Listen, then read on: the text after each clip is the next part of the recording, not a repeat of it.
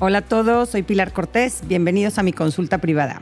En este episodio vamos a aprender a distinguir entre la culpa sana y una culpa disfuncional. Cuando una culpa nos carcome, nos debilita, veremos qué podemos hacer para darle la vuelta a este sentimiento y transformarlo en un motor que nos impulse en lugar de hundirnos. Les recuerdo que el propósito de este podcast es informar y no sustituye una guía profesional, un diagnóstico o un tratamiento. Los casos que usamos para aprender en este podcast están editados y ligeramente modificados para proteger la privacidad de las personas que los compartieron. Para quien quiera mandarme su caso, puede hacerlo a través de mensaje directo en mi cuenta de Instagram, lumina-pilar Cortés, y así contribuir a este espacio que tanto nos une y nos hace sentir acompañados en nuestras luchas. Hoy vamos a aprender del caso de María. Hola Pilar, soy María, de cuarenta años y vivo felizmente casada con dos hijas.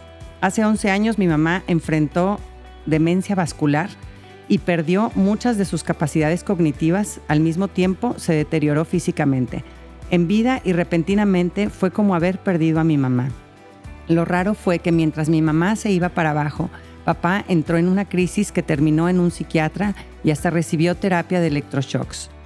Ellos vivían en otra ciudad en ese entonces. Yo apenas tenía a mi primer hija y estaba esperando a mi segunda bebé. Mis papás se iban para abajo. Decidimos mi esposo y yo traernos a mis papás.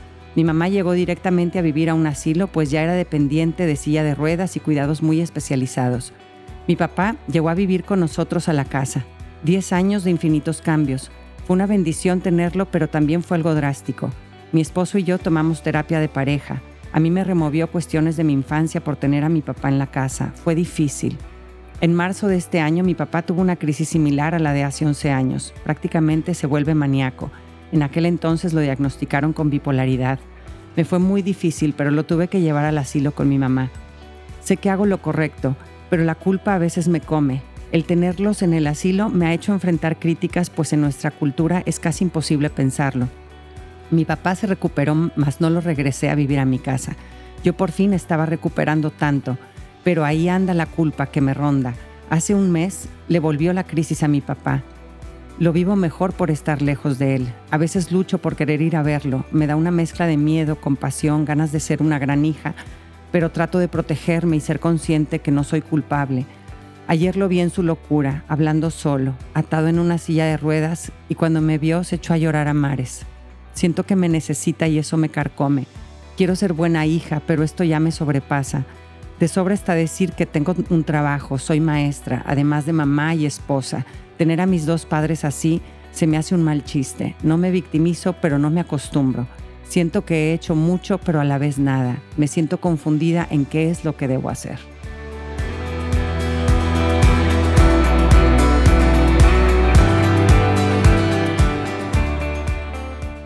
Gracias, María, por compartirnos esta situación tan, tan complicada que llevas años enfrentando, y años bien difíciles para ti. Se te juntó todo. La etapa del nacimiento de los hijos es la más estresante de todas las etapas de la vida matrimonial, y tú encima con todo el tema de tus papás, ¿no? Ya te imagino en ese entonces con una hija chiquita y embarazada lidiando con la pérdida de tu mamá, porque pues aunque siguiera con vida física, con su demencia se acabó esa relación en tu vida.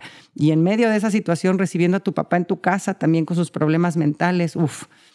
Y, y echarte diez añitos así, ¿no? Se dice rápido, pero cuando dices fue difícil, creo que te expresaste de forma muy modesta.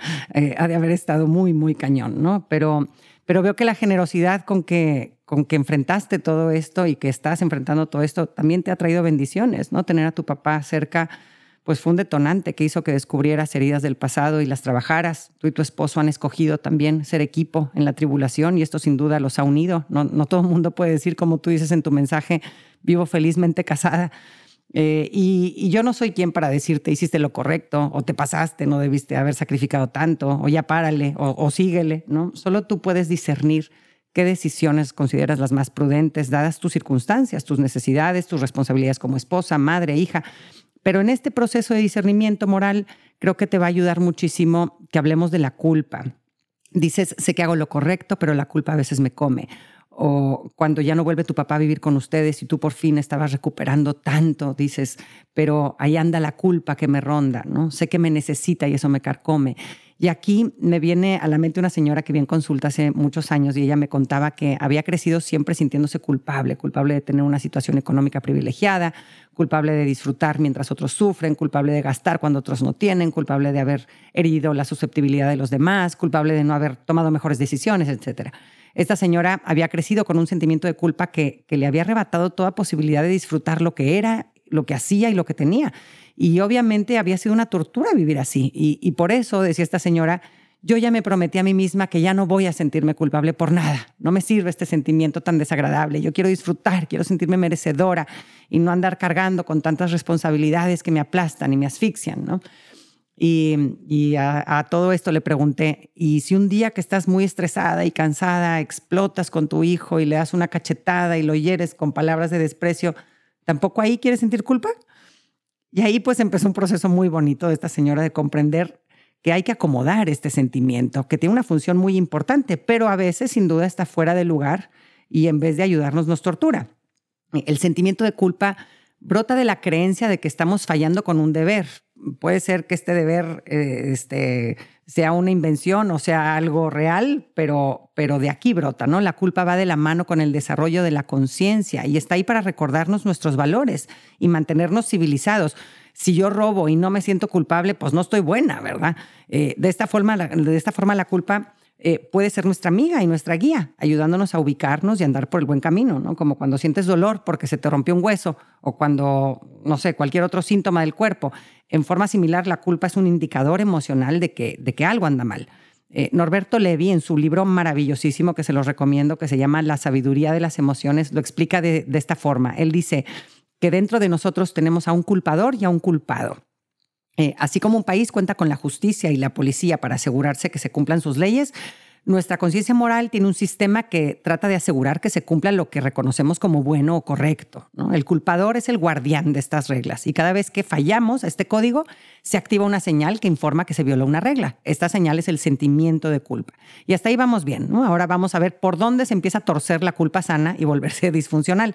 Eh, una razón por la que experimentamos una culpa disfuncional tiene que ver con las normas in- eh, que internalizamos en nuestra infancia. En general, son nuestros papás y otros mentores cercanos quienes tienen más influencia en la formación de este conjunto de normas que el niño va incorporando eh, durante su, cre- su crecimiento. Algunas de estas normas son adecuadas en la infancia, pero con el tiempo se vuelven obsoletas, ¿no? Por ejemplo, el niño chiquito tiene en su código, yo necesito obedecer a mi mamá para estar a salvo, ¿no? Es una regla muy importante mientras el niño no sabe identificar peligros y está en etapa de desarrollo. Pero si ese niño no actualiza esa regla a medida que va creciendo, se va a quedar en un estado de inmadurez y dependencia patético, ¿verdad? Y así viven muchos adultos, ¿no? Acatando esta regla infantil de obedecer a papá y mamá, de seguir sus órdenes, honrar sus reglas o cumplir sus deseos. Un señor en consulta dándose cuenta de cómo a sus cuarenta años seguía inconscientemente buscando obedecer a papá. Me contaba, es que mi papá siempre decía que había que limpiarse los dientes con hilo dental tres veces al día y yo hasta la fecha, sin cuestionármelo, lo hago, ¿no? Y si por algo se me complica y no cumplo con el ritual de limpieza de la mañana, me siento culpable, que fallé. Eh, eso es consecuencia de una norma no actualizada, ¿no? Ahí está este señor repitiendo fielmente el comportamiento obsesivo-compulsivo de su papá, eh, cumpliendo esta regla infantil que dice obedece a papá, ¿no? Y es que a veces nos confundimos y creemos que honrar a nuestros padres implica adoptar su criterio, opinar como ellos, tomar decisiones que sean de su agrado, y no es así, ¿no? Eh, una tarea importantísima en nuestro desarrollo es convertirnos en personas autónomas, con nuestra propia manera de pensar, con un criterio propio basado en nuestras convicciones, no en las de otros. Eh, o una señora que vi en consulta que, que creció con la regla de que debe de ser profesionalmente exitosa, ¿no? Lo escuchó explícitamente de su papá, lo vio como ejemplo en su mamá, y era una regla muy clara en su código moral, ¿no? Cuando esta señora se casa, empieza a tener bebés, entra en una crisis tremenda porque pues, su realidad la limitaba en el cumplimiento de su regla de ser exitosa profesionalmente, ¿no? Más aún, dentro de su código, eh, nos dimos cuenta que habían reglas específicas Eh, que en esta etapa chocaban y eran incompatibles. Decía, tenía el, eh, tienes que dedicar muchas horas a trabajar en tu profesión, pero también debes dedicar muchas horas a ser una excelente madre, a amamantar, abrazar, jugar, educar a tus hijos. Y pues tu día solo tiene veinticuatro horas y también tienes que dormir y atender tus propias necesidades. Me buscó porque en ese momento le estaban ofreciendo que llevara un proyecto muy importante donde iba a tener mucha exposición y ganar mucho dinero. Y decía, no quiero, ¿no? Me, me implicaría muchas renuncias personales que no me compensan, pero me siento mal de rechazarlo, siento culpa eh, al rechazarlo, ¿no? Y decía, cuando estoy con los niños, estoy a medias porque estoy pensando que debería de estar trabajando, y cuando estoy trabajando siento culpa porque traigo la cosa de que debería de estar con mis hijos. Entonces estoy en todo y en nada, ¿no? Esta pobre señora, aunque andaba en friega, se sentía insatisfecha, parecido a lo que comentas en tu mensaje, María. Siento que he hecho mucho, pero a la vez nada. O cuando dices, sé que hago lo correcto, pero la culpa a veces me come, ¿no? Aquí hay un choque de reglas internalizadas en la infancia que necesitan ser reevaluadas y actualizadas para que podamos fluir con orden en las diferentes etapas y circunstancias de la vida. Y si no lo hacemos, estas reglas obsoletas van a estar chocando en nuestro interior como si metes a una maquinaria una pieza que no encaja. Luego, además, estas normas nos las imponen nuestros mayores, a veces no porque sean buenas en sí, eh, son muchas veces también una proyección de sus carencias o heridas, ¿no? El papá que tiene la herida de traición, por ejemplo, porque personas importantes en su vida le fallaron, le dice a su hijo, no confíes en nadie. Eh, le, le impone esta regla y su intención es protegerlo del dolor que él sufrió, pero sin darse cuenta que le está clavando una sentencia de muerte a sus relaciones al decirle que no confía en los demás. O a veces inculcamos reglas en nuestros hijos como una forma de manipulación para satisfacer nuestros deseos inconscientemente. Claro está, eh, si sueño yo, por ejemplo, con tener una vejez cerca de mi hija y que sea siempre mi fiel compañera, pues le digo de mil formas que lo mejor es casarse con alguien de su pueblo y vivir cerca de la familia. Eso es lo mejor, mijita, sin duda es lo mejor, ¿no? Este, sin darnos cuenta, le sembramos en su código reglas que brotan de nuestro dolor o que pretenden saciar nuestras ilusiones. Y de aquí la importancia de re- revisar nuestro código, considerando que probablemente tiene muchas cosas que pulirle, ¿no? Porque todos, pues, tuvimos padres humanos y somos padres humanos llenos de carencias y de imperfecciones. Una segunda razón por la que experimentamos una culpa disfuncional es la forma en la que nos habla el culpador que llevamos dentro, ¿no? ¿Es un condenador autoritario, rígido, que rechaza y desprecia? ¿O es un motivador compasivo que exige pero también alienta, ¿no? La forma en que se expresa mi culpador me motiva, me ayuda a que yo haga las correcciones necesarias para restablecer el equilibrio y desaparezca el sentimiento de culpa, o meramente agrega más sufrimiento, agrava la culpa y no me lleva a ninguna resolución. Estas son preguntas clave que te van a permitir diferenciar el sentimiento de culpa funcional, que ayuda a resolver un problema, de la culpa disfuncional, que añade más sufrimiento al que ya tenía y se convierte en otro problema más. En este caso, el problema no está en la norma en sí. La norma puede ser totalmente válida y vigente. Eh, no debes robar, robaste, hiciste mal. En este caso, el problema está en la forma en la que reprende el culpador. Y es que el culpador cree falsamente que el, que el código que está custodiando es, es definitivo y absoluto, ¿no? En muchas personas, el culpador, en su función de guardián del código, pues no, no toma en cuenta que las reglas que está defendiendo pueden y deben cambiar, ¿no? El culpador suele hablar así: esta norma tienes que acatarla porque así me lo han enseñado mis mayores, tu función es cul- cumplirla, no cuestionarla, punto, se acabó, porque lo digo yo. Y si no la cumples, tendrás todo mi rechazo, mi desprecio y mi castigo. Y esta característica rígida, autoritaria, punitiva del culpador es un componente fundamental de la culpa disfuncional. Todo esto lo podemos explicar desde un punto de vista neurológico, ¿no? Por ejemplo, el hemisferio izquierdo de nuestro cerebro sería el culpador, es el que nos habla del deber ser, de lo que es correcto, y nuestro hemisferio derecho habla de lo que sentimos y necesitamos. En este caso, María, tu hemisferio izquierdo te dice: tienes que ser una buena hija, honrar a tus padres, ser generosa con los menos favorecidos. Y tu hemisferio derecho te dice: me siento abrumada, triste, con miedo, necesito tiempo de intimidad con mi esposo, necesito tener momentos de relajarme y de disfrutar, quiero ser feliz. Si te fijas, los dos son importantes y nuestra salud mental va a depender de que nuestros dos hemisferios sepan trabajar en equipo. Eh, sean buena onda el uno con el otro, se escuchen, se expresen y lleguen a acuerdos en donde ambos se sienten tomados en cuenta. Cuando, por el contrario, nuestros hemisferios están en guerra, generando tensión, cada quien para su lado, hable y hable sin escuchar al otro, sin cuestionarse, queriendo imponerse, es igualito un mal matrimonio, ¿no? En donde acabamos locos. Nuestros dos hemisferios son diferentes, pero no son enemigos esenciales, son pasajeros del mismo barco. Sus funciones son complementarias, por lo que un aspecto no puede sentirse bien si el otro no lo está. Nos cuentas, María, que el tener a tus papás en un asilo te ha hecho enfrentar críticas, ya que en tu cultura es casi imposible pensarlo. Y aquí hay algo muy importante que entender. Las normas de nuestra cultura difícilmente llegan a tener una influencia fuerte sobre nuestro código de normas internalizado. Como dijimos antes, son nuestros mayores quienes tienen mayor influencia sobre el contenido de este código que llevamos dentro. Lo que sucede es que generalmente cuando alguien o algo externo nos culpabiliza por algo, Eh, sentimos culpa si esa acusación resuena con la voz interior de mi culpador. Por ejemplo, si alguien me dice que hago mal en no comprarle a mi hijo un celular, si en mi sociedad está bien visto que los niños de la edad de mi hijo tengan celular, eh, eso no necesariamente va a llevarme a sentir culpa. Solo sentiré culpa en la medida en que algo de ese mensaje resuene con mi código. Eh, tal vez mi código, en mi código existen reglas como no seas diferente a los demás porque te pueden rechazar, imita lo que hace tu sociedad para pertenecer y ser aceptada. Estas son normas que podrían darle cabida a esa presión social y provocar en mí un sentimiento de culpa. O sea que cuando decimos la sociedad hace que me sienta culpable, o mi esposo, o la maestra de mi hijo, o mi hijo hace que me sienta culpable, en el fondo lo que estamos diciendo es la sociedad me acusa de lo mismo que me acusa mi culpador interior. Resuena con algo que ya llevo yo dentro desde antes y entonces por eso siento culpa. Ahora sí vamos a pasar a la práctica. ¿Qué podemos hacer si estamos experimentando un sentimiento de culpa torturador?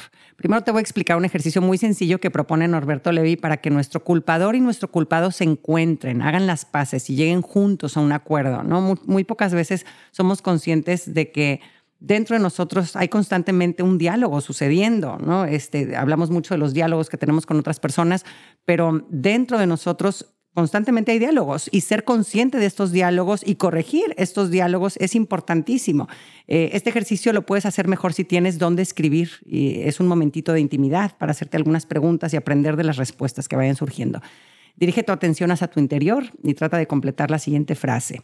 La culpa que siento es como si una voz interior me acusara de... Y escucha con detenimiento. Ya que hayas empezado a identificar esa voz culpadora, conviértete en ella por unos instantes. Te vas a poner de su lado. No la vas a juzgar. Déjala fluir, así como venga. Sé capaz de ver la razón que lleva, lo que quiere proteger esta voz culpadora.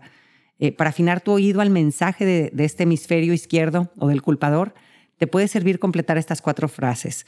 Uno, de lo que te acuso es... Y aquí completa. De ser egoísta, de tomar lo que no es tuyo, de lastimar a tus hijos, de tener tu casa desordenada, lo que sea, que está provocando esta culpa torturadora.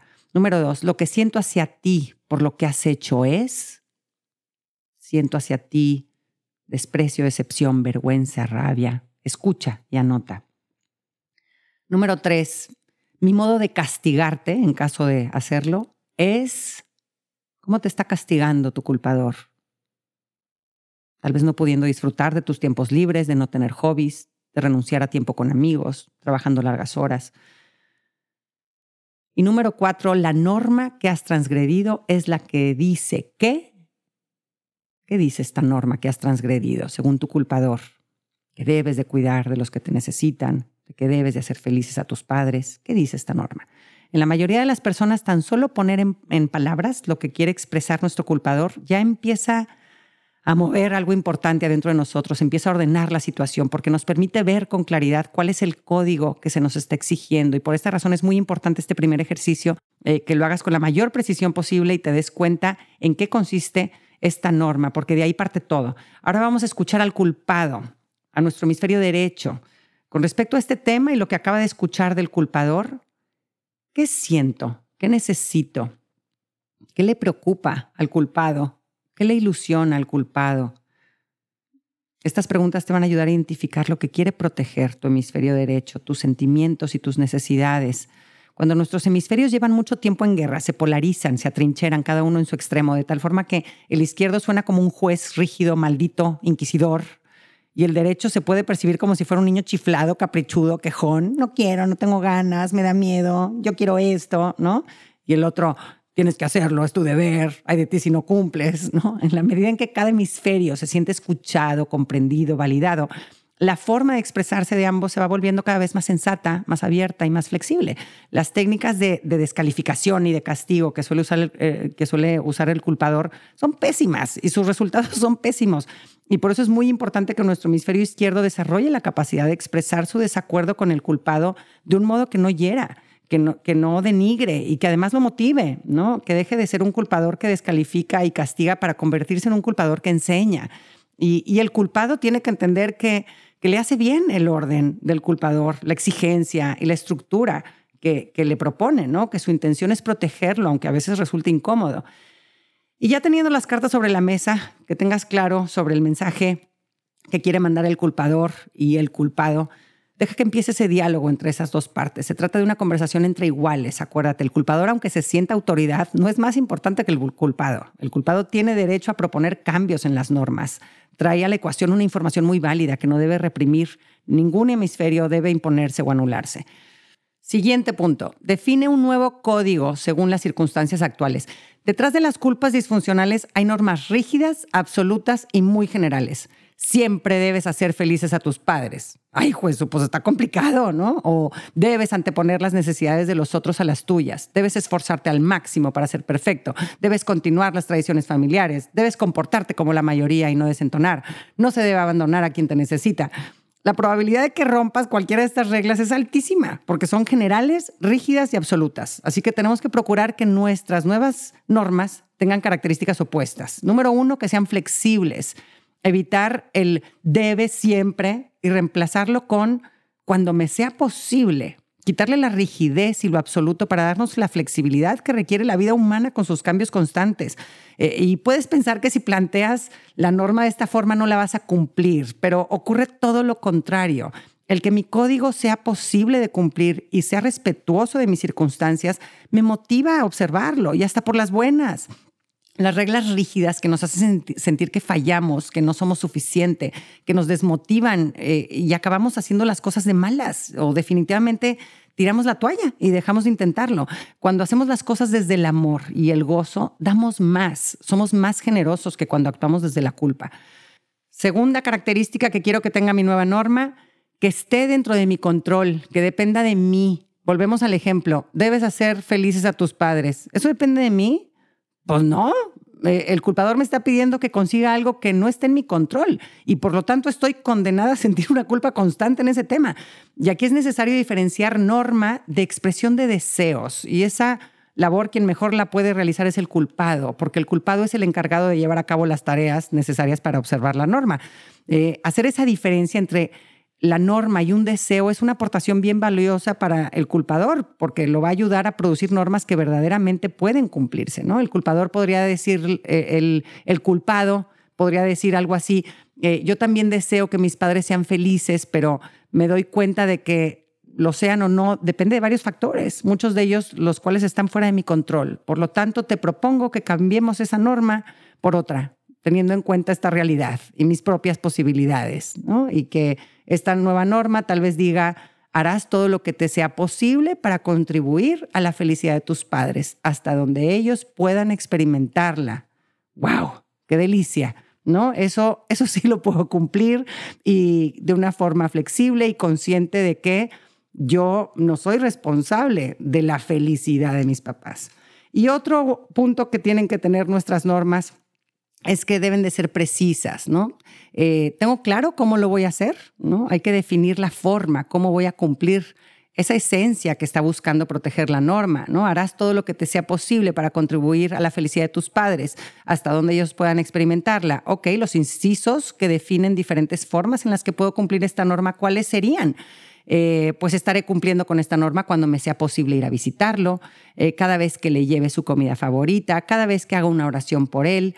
La esencia de la norma, que es el interés por la felicidad de los padres, se mantiene. Lo que te va a servir es especificar las diferentes formas a través de las cuales puedes colaborar con ese objetivo, darte opciones de cómo cumplirla. No, no, tiene, no tienes que hacerlas todas ni, ni cumplirlas siempre. Puede ser cualquiera de estas formas cuando se pueda. Acuérdate, la flexibilidad es lo que nos permite que no nos rompamos. La rigidez nos truena. Eh, al cambiar estos esquemas, María, vas a ver que te va a parecer más llevadera la situación con tus papás. Te vas a dar cuenta de que lo que ha hecho tan insoportable eh, tu situación es el sentimiento de culpa disfuncional que te ha llegado eh, a angustiar de una forma terrible, te ha llenado de miedo, de preocupación, de vergüenza, que te inquieta, ¿no? La culpa disfuncional nos chupa energía, nos consume. Y corregir las normas rígidas, absolutas y generales te va a liberar de una esclavitud que te ha estado quitando vida. Es verdad que seguirás sintiendo tristeza eh, porque pues, es una situación definitivamente de pérdida eh, profunda, pero la sentirás con paz, sabiendo que haces lo que puedes. Y esto lo cambia todo. Eso te va a permitir estar presente con todo tu ser en lo que puedas hacer por tu papá y por tu mamá y atesorar esos momentos en tu corazón. Y también vas a ser capaz de disfrutar sin culpas de tu propio proyecto familiar, de tu intimidad con tu marido, de tu relación con tus hijas, de tus hobbies, de tus amistades y de todo lo bueno que te quiere regalar la vida. Muchas gracias por escucharme. Te deseo una vida cada vez más libre de culpas disfuncionales y enfocada a dirigirse, sí con exigencia hacia el bien y la virtud, pero sin pretender que somos dioses o superhéroes, sino con mucha sencillez, sabiendo que somos limitados y pequeños en nuestra condición humana y que llegamos hasta donde llegamos y así está bien. Un abrazo a todos.